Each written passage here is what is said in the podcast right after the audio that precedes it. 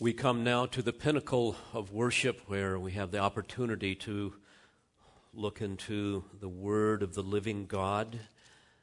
So, will you take your Bibles and open up that Word?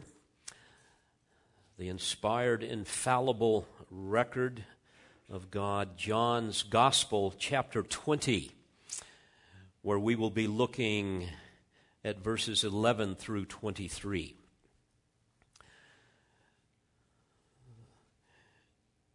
We are actually returning to this historical narrative of the empty tomb on that resurrection morning, uh, a, a deeply moving account that helps us once again grasp the essence of what John is trying to communicate, namely, to help us see that Jesus was who he said he was the Son of God, the Messiah of Israel. And here we see his glory and his majesty put on display in a very unique way. But it's also a way that I believe will touch us very personally and very practically. We're going to examine these verses under two very simple headings. First, Jesus reveals himself to Mary Magdalene, and then secondly, Jesus reveals himself to his disciples. And I've prayed for each of you who will set under this exposition this morning, that the Holy Spirit will dramatically use this passage to minister to your heart and to impact it as it has mine. And may I remind you of just the astonishing reality of the resurrection. To think that, as Paul said, Jesus was put to death for our trespasses and raised for our justification. Romans 4:25. An amazing concept. By raising Christ from the dead, God the Father declared his approval of Christ's work of redemption. Christ's work of suffering and dying for our sins was perfectly completed. He no longer needed to remain dead. The penalty for our sins was paid for in full. And in the scene before us, we witness the very first appearance of our risen Savior and Lord. So I want you to join me. Let's go back to that resurrection morn. You will remember that Mary Magdalene has come in the dark, the first one early, and she discovers the empty tomb. And in her bewilderment and fear, she runs to find Peter and John and tell them what has happened. No doubt she ran to John's home that we know was in Jerusalem.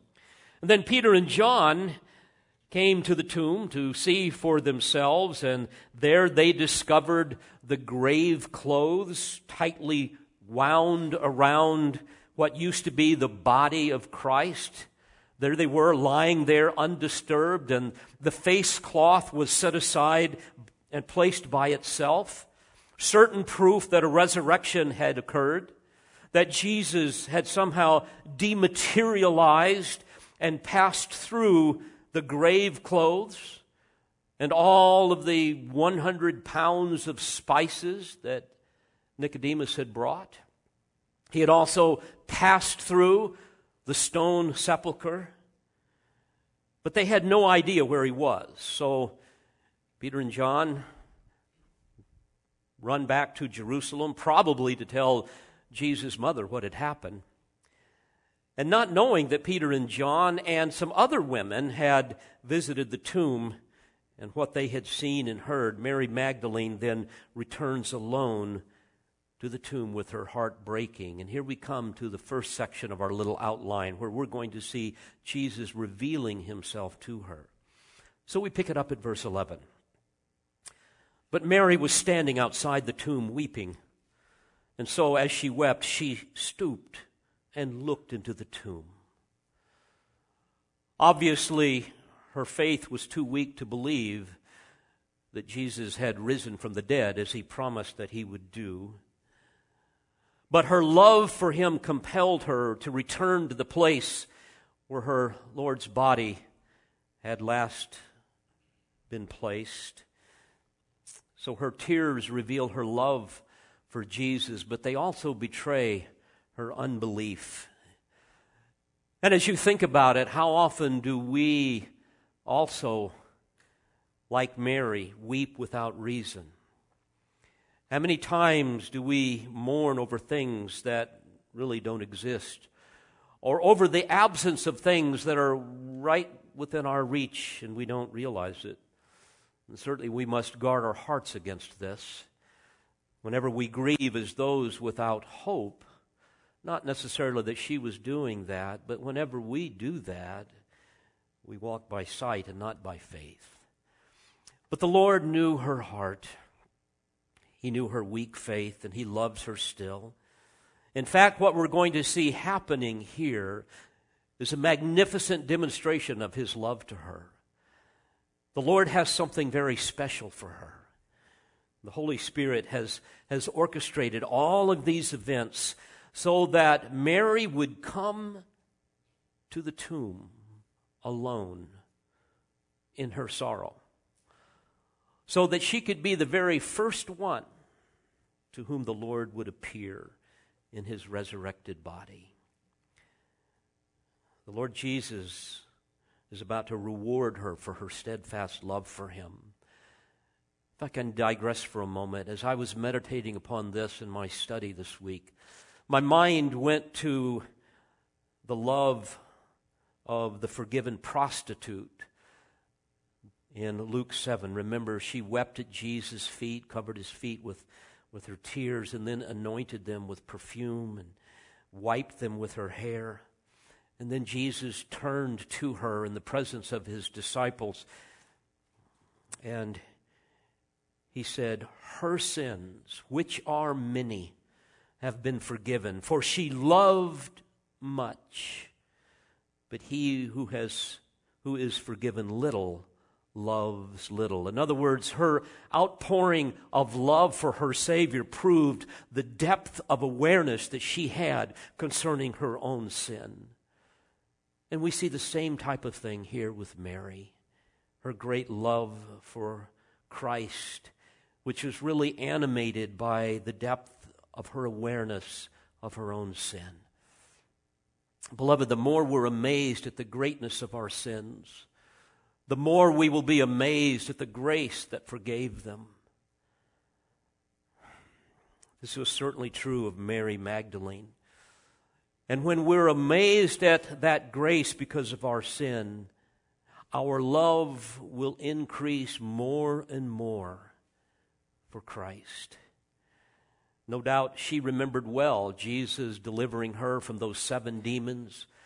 No doubt she remembered many of the sins of her life that had marred her life so. There's such a great lesson here for us to learn. The lesson is simply this the little love that we have for Christ, or I should maybe say little love for Christ, will really betray our awareness of how little we understand our sin. And we want to learn that. Let me ask you do you really love Christ?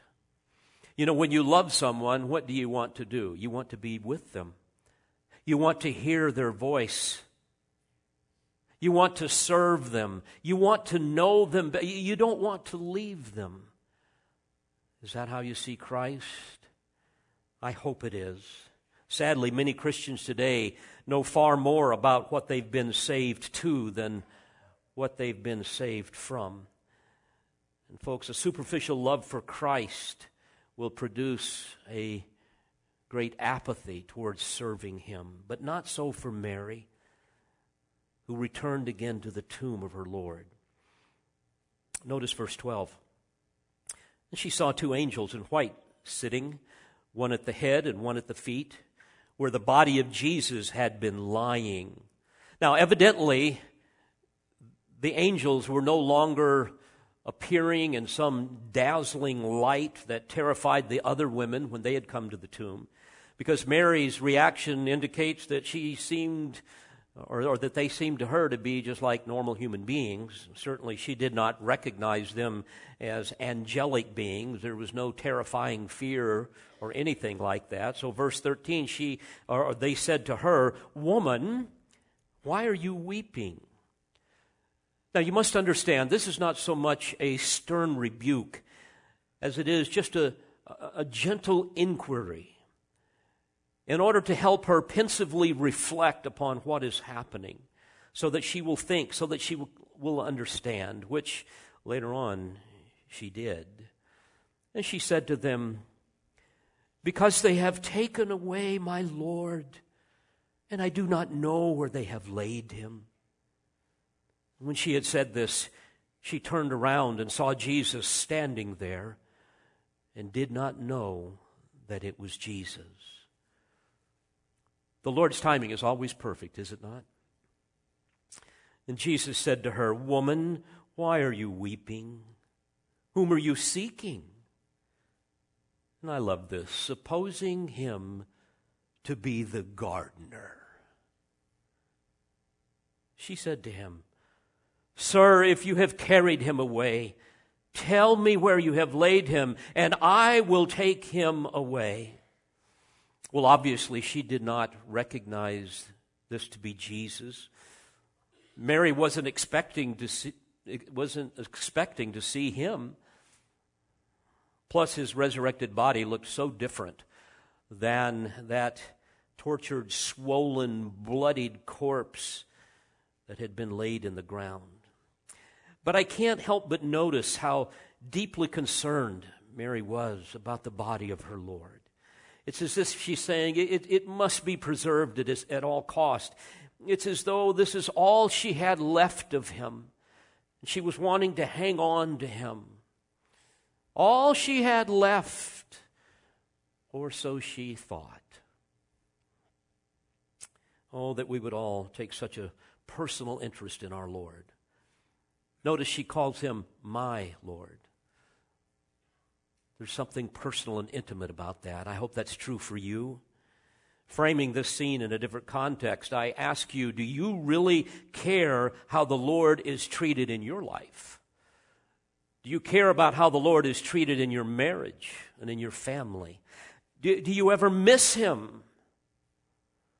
If so, know this it's because you have forsaken Him, because He will never forsake you.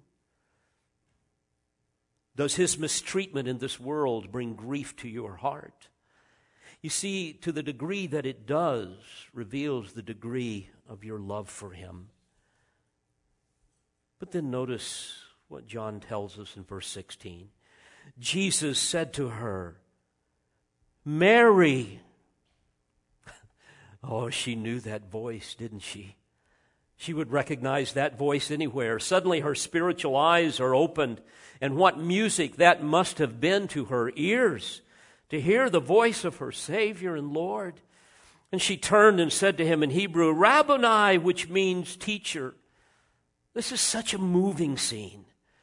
And how graphically this illustrates Proverbs 8:17, where God says, "I love those who love me, and those who diligently seek me will find me.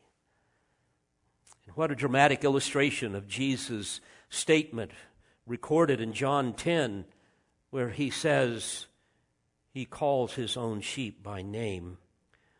And then Jesus says, My sheep, in verse 27, hear my voice, and I know them, and they follow me.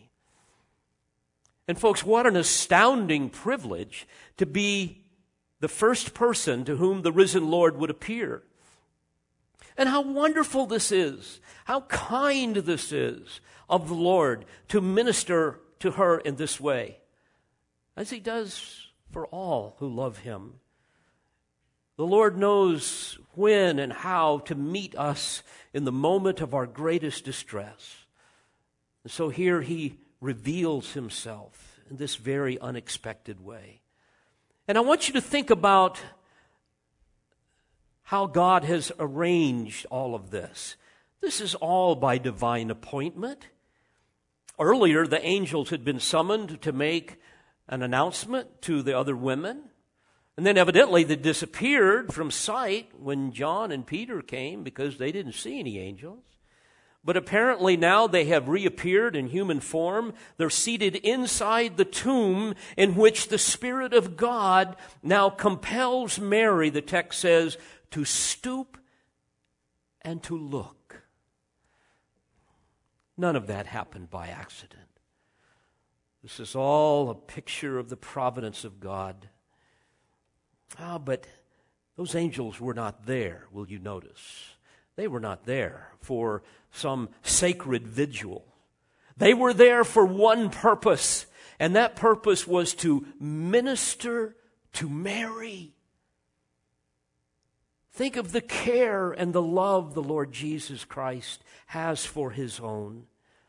And what's, what enormous comfort this should bring to each of us.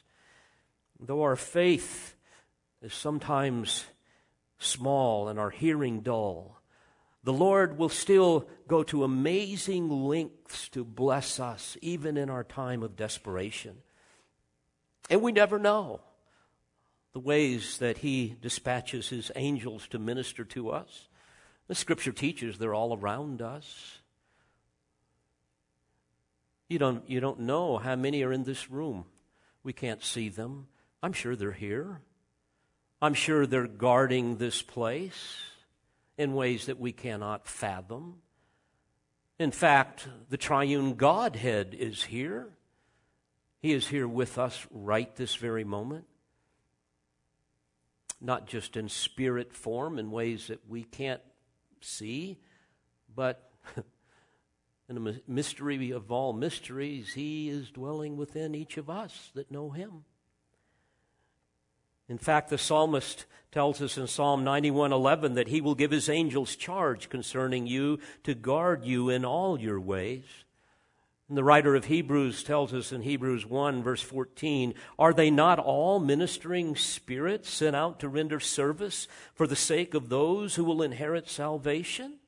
Beloved, the Lord is always up to something in our life. And he even uses his angels to accomplish those ends. But, dear friends, don't miss the great lesson here. And that is that true love will always seek the object of its affection, even as Mary sought after her Lord. Moreover, the Lord then lavishes his most special blessings on those who truly love him, who truly seek after him, and desire to honor him. I hope that is the attitude of your heart. In Psalm 27, verse 4, we learn that God commands us to, quote, seek my face. In other words, seek my personal presence. Let your greatest desire on earth be a longing for intimate fellowship with me. Why? Because in my presence alone, you will find that soul satisfying joy and peace that will minister to your spirit in the hour of your greatest peril. Perhaps some of you are anxious about some great need in your life. What should you do? Well, Jesus tells us, for example, in Matthew 6, verse 33 seek first the kingdom of God and His righteousness, and all these things will be added unto you. So, in your hour of need, you come before God, you seek his, the full care and provision that He offers in salvation. You seek His presence. You seek to understand who He is. You run into His presence and you rehearse in your mind the magnificent benefits of your justification, of your salvation, and all of the promises that He has given you. And you pursue Him in intimate prayer. And you hear Him through His Word because it is there that you will discover His will there you will discover his blessing and his wisdom.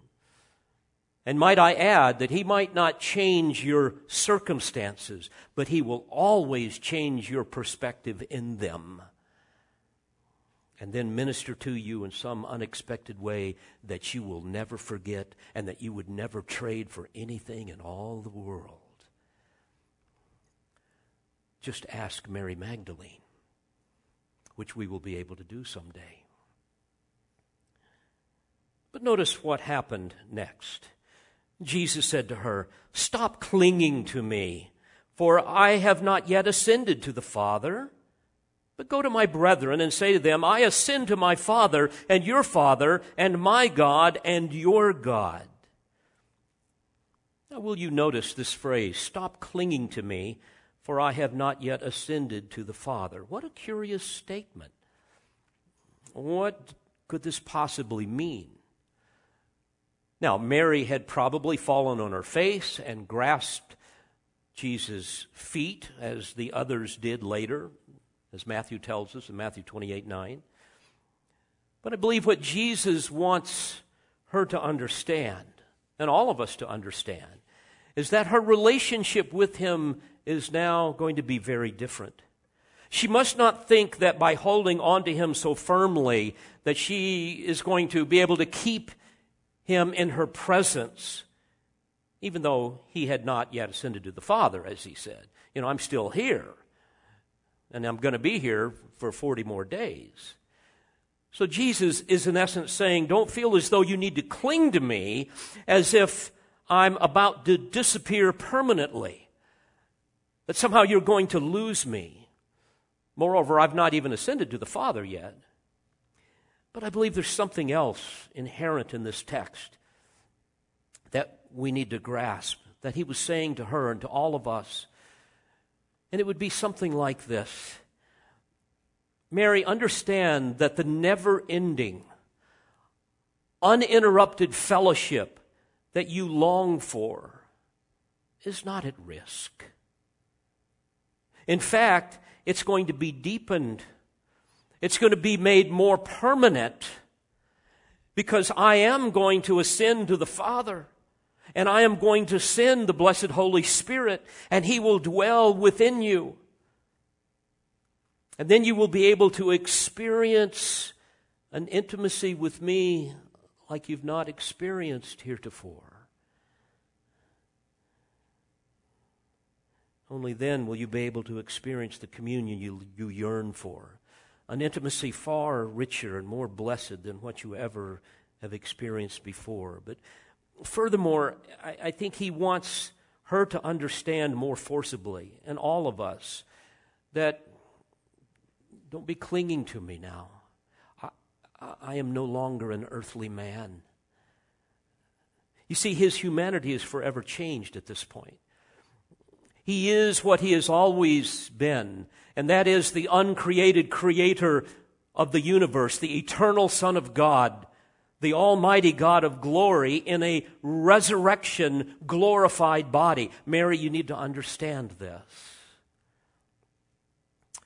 So he says, Stop clinging to me, for I have not yet ascended to the Father. But go to my brethren and say to them, I ascend to my Father and your Father and my God and your God. Now, notice those two words, my brethren. This is the first time he has ever used this term to refer to his disciples. And it's an amazing thought. Why is this so important? Well, Paul tells us in Romans 8:29 that Christ is the firstborn among many brethren. In other words, he is the preeminent one, the only rightful heir, and yet here we see that we are also his brother. We are brothers and sisters in Christ, being made like him. In fact, God the Father has adopted us as sons, Romans 8, 14 and 15.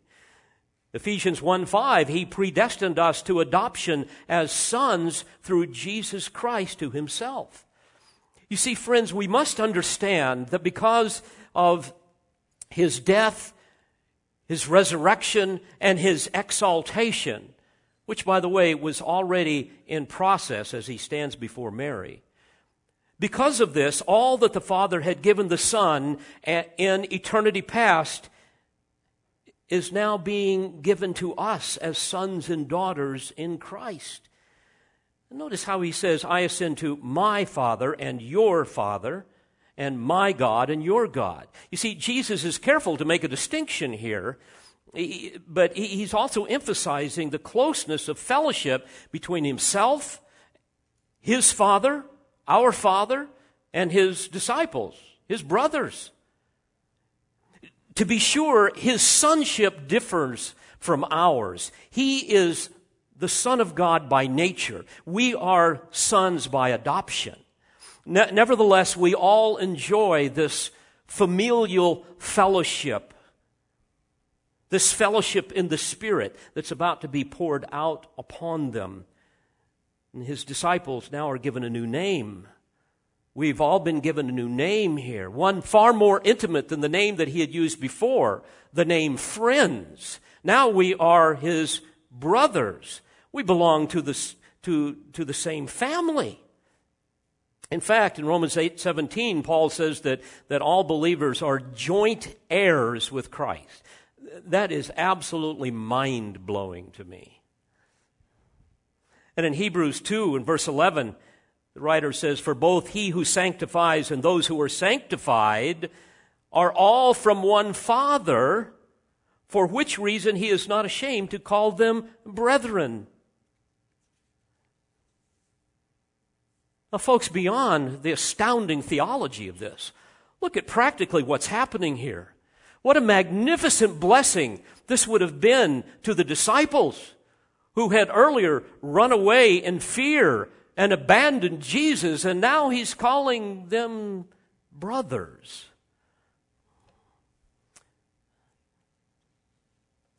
The Lord of, of glory is my brother. I just I just can't fathom that. In Luke 23, verse 69, he speaks of himself as the Son of Man seated at the right hand of the power of God. That's my brother.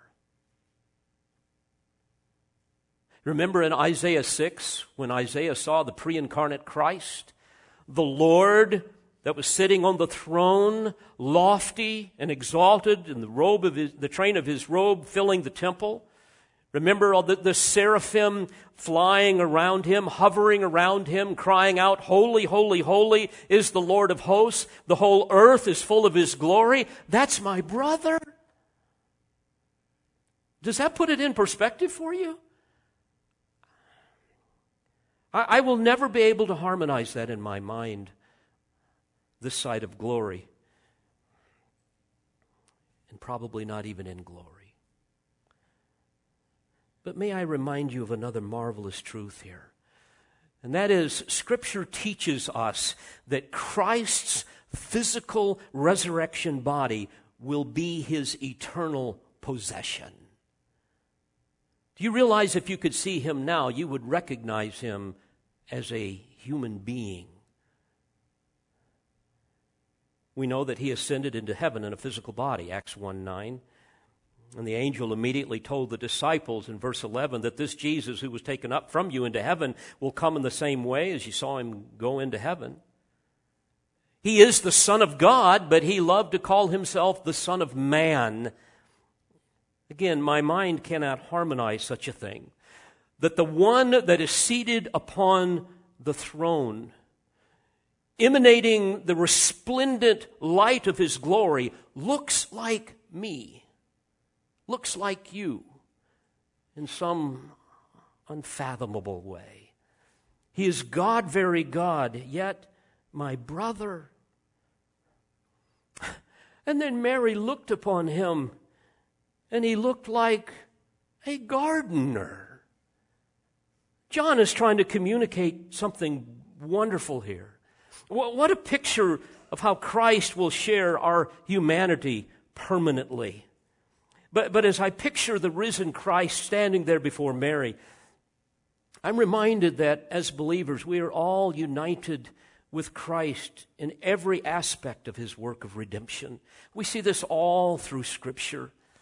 For example, the Apostle Paul says that we have died, we have been buried, and resurrected with him. Paul said, It is no longer I that live, but Christ that lives in me. He said in Colossians that you have died and your life is hidden with Christ in God. You see, while we await our glorified bodies, our true essence as glorified saints is concealed to the world. To the world, we look like gardeners, and probably far worse. But they don't see the glory any more than Mary saw the glory of Christ. Peter says in chapter 1, verse 3 We have been born anew to a living hope through the resurrection of Jesus Christ from the dead. You see, Jesus' resurrection is explicitly, explicitly connected with our regeneration, our new birth. When Jesus rose from the dead, he was given a, a new quality of life here. He had a, a resurrection life in a human body and a human spirit that were, were perfectly suited for fellowship and obedience to God forever. But think of this. In his resurrection, he earned for us a new life just like his. A new life, even a new body. We are born again, or when we are born again, we all receive the new resurrection life, the scripture teaches. That resurrection life in our spirits.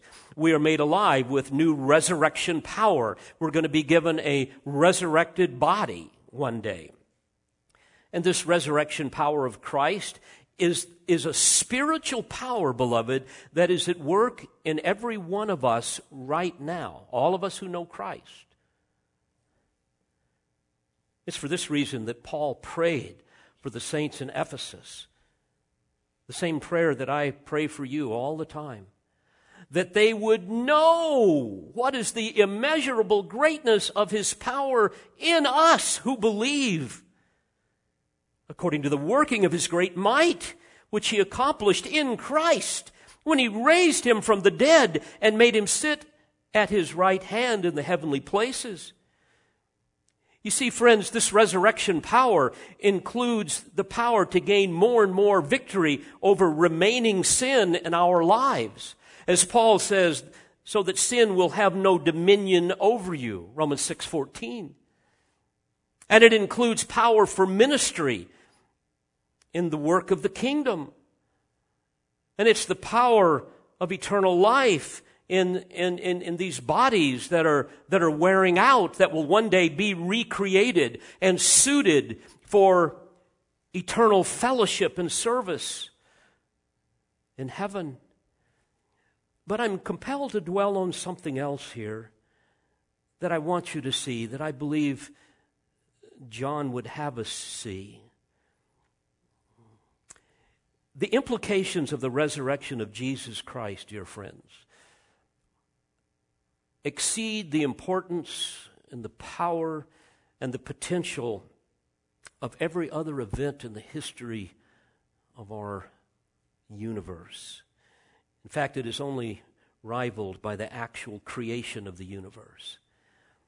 Because within the resurrection body of Jesus Christ exists the supernatural power source of eternal life and God's eternal kingdom. But that's not all. In a mystery beyond anything that we could understand, He dwells with all, within all of the redeemed. And we exist in Him. Again, our life is hidden with Christ in God. Paul put it this way in Romans 8:11, if the spirit of him who raised Jesus from the dead dwells in you, in other words, if you're born again, you have the Spirit. If that's so, here's what's going to happen He who raised Christ from the dead will also give life to your mortal bodies through His Spirit who dwells in you. Absolutely astounding. Think of this contained within the resurrection body of Christ that appeared to Mary was the seed of resurrection glory for all of the redeemed, the power source of the universe, the creator and sustainer of God's everlasting kingdom. And think how this relates to us. In 1 Corinthians 15, verse 20, Christ has been raised from the dead, the first fruits of those who have fallen asleep. In other words, a sample of what is to come. He's a taste of what the rest of us will be like. And he says, For as by a man came death, by a man has also has come also the resurrection of the dead. For as in Adam, the first Adam, all die, so also in Christ shall all be made alive. You see, in Christ we have been given uh, a new kind of existence. His body was made perfect, no longer subject to weakness, no longer subject to death, but to live eternally. He put on immortality. And like his resurrection body, our resurrection body will be raised, as Paul says in 1 Corinthians 15, imperishable, in glory, in power, a spiritual body. It's astounding. In other words, we will be given a body like Christ's, one that is fit for heaven, one that is no longer subject to sickness and death or shame because of sin, no longer frail in temptation, a body that is not limited to time and space in the sphere in which we currently live. But I think John wants us to see something even more remarkable here, more extreme, when he says that Mary thought he was the gardener. Now, obviously, when she looked at him, he must have looked like a first century gardener. I don't know really what that looked like. I, when I think of a gardener, I think of especially my grandfather lace up leather boots, bib overalls, an old shirt, and a big straw hat. Now, the point is that somehow he looked like that. Yet think about it. Within his resurrection body was the never ending power of the uncreated creator of the universe, the one who spoke all things into existence and upholds all things by the word of his power. Perhaps an illustration would be helpful. Some of you have read the book that I wrote for my father that chronicles his World War II story of faith and survival, a book called Out of the Depths.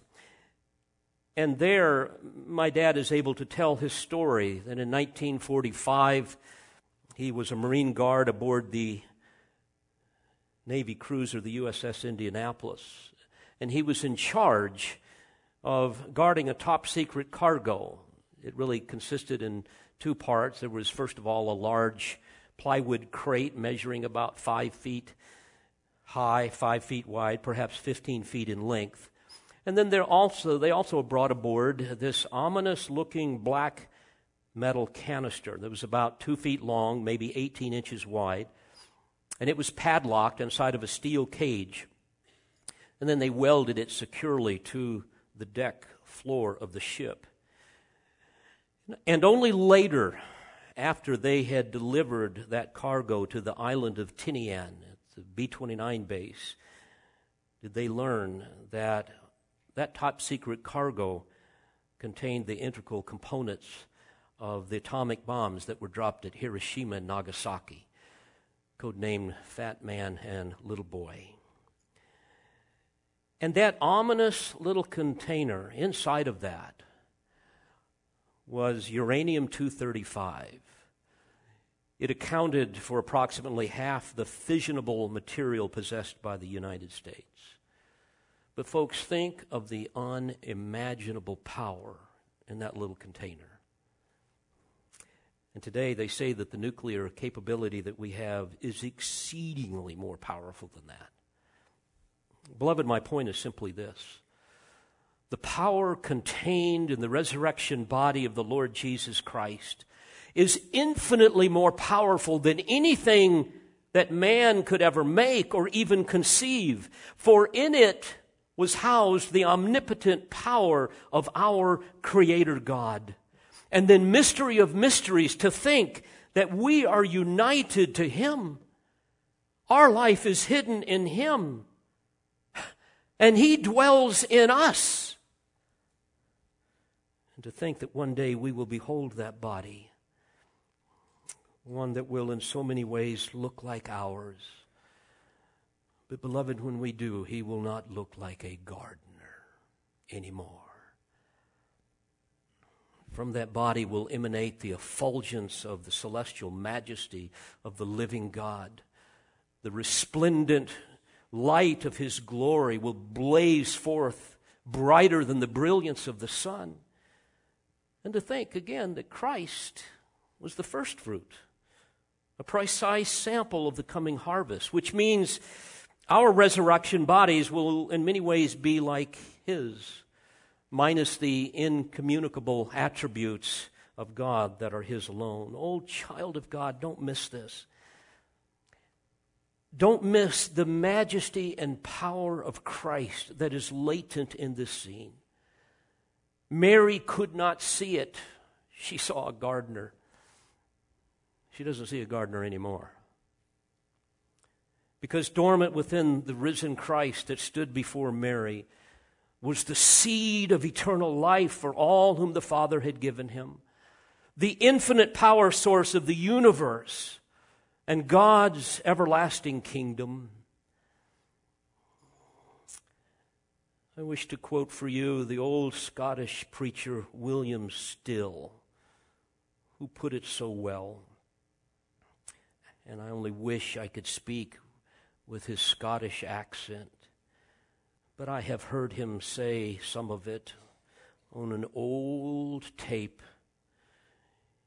Speaking of Christ, he says, he is the embryo of all that one day will exist outside of hell. Gets your attention, doesn't it? He went on to say, All that does not belong to him in his resurrection body and issues not from him will be burned up one day. Only that which is transformed by his coming power and glory will remain. The potential of that new Christ that stood before Mary at the first, so that she mistook him for the gardener, is the source of all that will survive the original creation when it is burned up and reconstituted. And it is the Holy Spirit, he says, sent from God, belonging to him and enshrining all the virtues of his victories over evil, who dwells in your poor heart and mine. Oh, what a precious, what a comforting thought this should be for all the redeemed. For this reason, Paul could say in 2 Corinthians 4, verse 16, Therefore, we do not lose heart. But though our outer man is decaying, yet our inner man is being renewed day by day. For momentary light affliction is producing for us an eternal weight of glory, far beyond all comparison. While we look not at the things which are seen, but at the things which are not seen. For the things which are seen are temporal, but the things which are not seen are eternal. Beloved, again, as the writer of Hebrews says. Now, faith is the assurance of things hoped for, the conviction of things not seen. So, verse 18 Mary Magdalene came, announcing to the disciples, I have seen the Lord. And that he had said these things to her. Now, we're not told how they reacted, but we can only assume that they responded in the same manner that they did when the other women told them about the empty tomb in Luke 24:11. There Luke says, their words appeared to them as nonsense and they would not believe. Well, secondly, we move into the scene where Jesus reveals himself now to the disciples. See, the disciples were fearing for their lives. They saw what had happened to Christ. They feared the Romans would come and kill them as well. So they remained in hiding throughout that resurrection morn, that day. Verse 19. So when it was evening on that day, the first day of the week, and when the doors were shut where the disciples were, by the way, the word shut, that Greek verb, can also mean locked when the doors were locked where the disciples were for fear of the Jews. I love this. Jesus came and stood in their midst and said to them, Peace be with you. I believe John's purpose in telling us that the doors were locked is to demonstrate the miraculous nature of the Lord's appearance. Perhaps this is a preview of our resurrected bodies that will some of the things we may be able to do when we're no longer subject to time and space. But talk about a shock. Later i can only imagine when they told mary you know what happened? And after she he, they finished she probably looked at them and said i told you i saw the lord. But there in the midst of their worst fears in the midst of their deepest disappointment, Jesus revealed himself. And I'm sure they had to have been ashamed. No doubt their minds were suddenly flooded with how they had fallen asleep in the garden when Jesus warned them to stay awake and watch and pray. And I'm sure that their minds rehearsed the scene of the arrest when they all ran in fear and abandoned the Lord. But here he is, risen from the dead, as he said he would do. And won't you notice he does not come into their midst and say, Shame on you. He says, Peace be with you. Well, this is a lesson we all need to learn. We must understand, too, that this is far more than a greeting. This is a pronouncement of a special blessing. This is the bestowal of a priceless gift.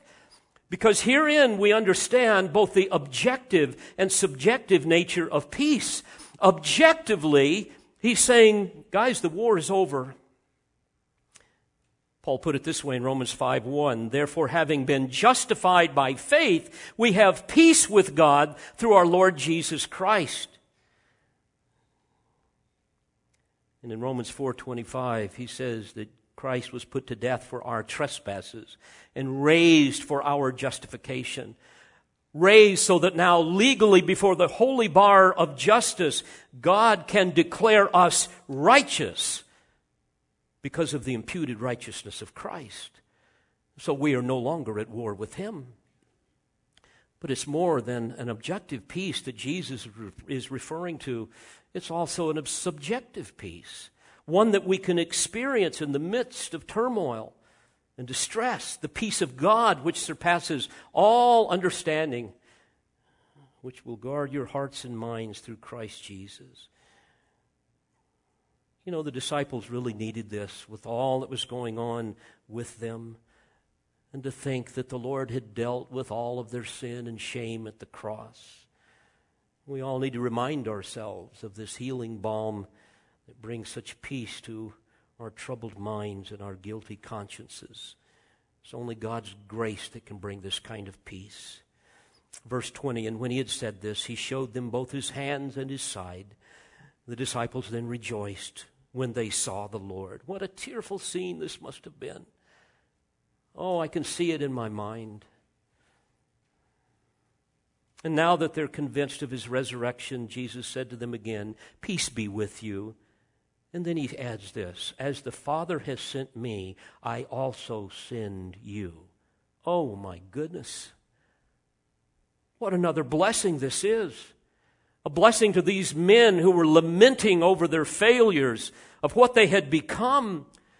Not only does the Lord Jesus bestow upon them this gift of peace, he also reaffirms his former commissioning of them and ceremonially and symbolically gives them a pledge of his power so that they could go and serve him, a power that they would receive at Pentecost. Notice verse 22. And when he had said this, he breathed on them and said to them, Receive the Holy Spirit. Now, Jesus did not merely puff out some breath on them at this point and literally impart the Spirit in all of his fullness. Instead, he gave them a visible figure, a picture of what would happen to them at Pentecost. I know there are those who would say that this is when the Spirit was poured out, but I think Scripture says otherwise because Jesus specifically said in John 16, 17 that the Spirit would not be given until after his ascension. And Paul tells us in Ephesians 4 8 that when he ascended on high, he gave gifts to men. In fact, on the very day of his ascension, he told the apostles to wait for the Spirit to come upon them in Acts 1 8. And then he says something very curious here. He says, If you forgive the sins of any, their sins have been forgiven them. If you retain the sins of any, they have been retained. Now, at first glance, it would appear that Jesus is giving the disciples the authority to offer forgiveness of sins or to withhold forgiveness of sins. This is what the Roman Catholic Church erroneously believes that somehow the apostles were given this authority, and that authority has been passed on through the church. But, friends, Jesus was not granting authority.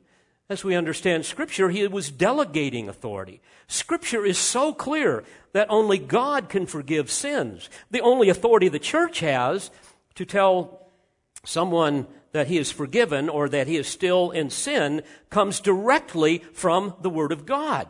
Look at Matthew 18, verses 15 through 20. And this was not a new idea for the disciples. You must understand this. Earlier, the Lord had told them in Matthew 16, 19, I will give you the keys of the kingdom of heaven, and whatever you bind on earth shall have been bound in heaven, and whatever you loose on earth shall have been loosed in heaven. You see, this merely speaks of the church's authority to regulate behavior within it. Binding speaks of declaring that which is forbidden, and loosing is used of what is permitted. And so, as believers, we can declare that a sinner is forgiven or unforgiven based on how that sinner responds to the gospel of salvation. Scripture is so abundantly clear here. Christ is the head of the church, not the Pope. The word of Christ is the supreme authority within the church, not man, not his traditions. In fact, nowhere in Scripture do we see any disciple conferring on anyone forgiveness of sins or withholding forgiveness of sins. Jesus did not give them the authority of a priest to forgive sins, He gave them the authority of a preacher to proclaim forgiveness of sins and warn those who reject Christ that they will die in their sins. Well, my time is gone.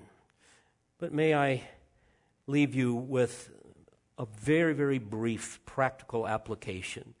First of all, dear friends, you cannot love someone you do not know. And I hope you know Jesus. Certainly, if you've listened today, you know who he is. But if we know Christ, if we truly love Him, we need to be as serious as we can be about seeking His face because He longs to be with us, He longs to commune with us. And therein is the joy that we can find in fellowship with Him. So, may I give you three ways to seek His face? Very simple. Number one, make it a habit to spend time alone with Him in fervent prayer and ask Him to reveal Himself to you. He will do that. Make it a habit to spend time alone with Him in prayer and ask Him to reveal Himself to you. And then, secondly, find someone to disciple you, someone who will invest in your spiritual growth. Because without discipleship, without that kind of intentional fellowship, your spiritual growth will be stunted. We were not made to live in isolation. We are part of a body. And certainly this church has wonderful opportunities for that kind of discipleship. And then, thirdly, this is so practical get a MacArthur Study Bible and read it. Not good enough to have one, you need to read it. I think this is the best study Bible out there. But through the Word of God, you will hear the Lord's voice. You will get to know Him. And the more you know Him, the more you will love Him. And the more you love Him, the more you will serve Him. And the more you serve Him, the more you will enjoy His blessings upon your life. Let's pray together. Father, thank you for these eternal truths. Cause them to bear much fruit to the praise of your glory that in all things Christ might have the preeminence in our lives. For it's in his name that I pray. Amen. We pray you've been edified by this presentation. You've been listening to pastor, Bible teacher, and author Dr. David Harrell.